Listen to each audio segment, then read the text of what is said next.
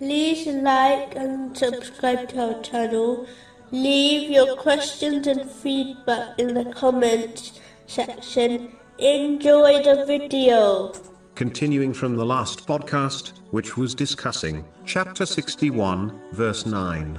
It is he who sent his, who sent his messenger with guidance and the religion of truth to manifest it over over all religion. In a narration found in Sunan Abu Dawood, number 4297, the Holy Prophet Muhammad, peace and blessings be upon him, warned that a day would soon come when other nations would attack the Muslim nation, and even though they would be great in number, they would be deemed insignificant by the world. Allah, the Exalted, would remove the fear of Muslims from the hearts of the other nations. This would occur because of the Muslims' love for the material world and hatred for death.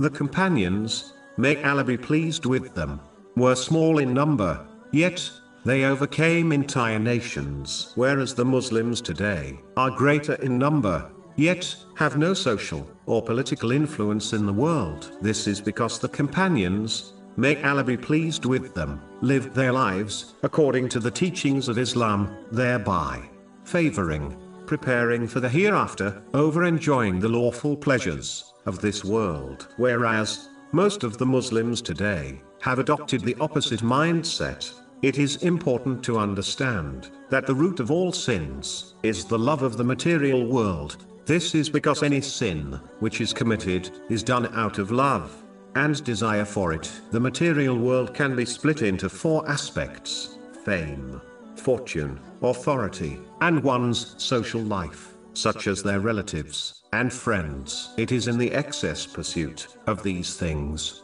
which lead to sins, such as earning unlawful wealth out of love for fortune.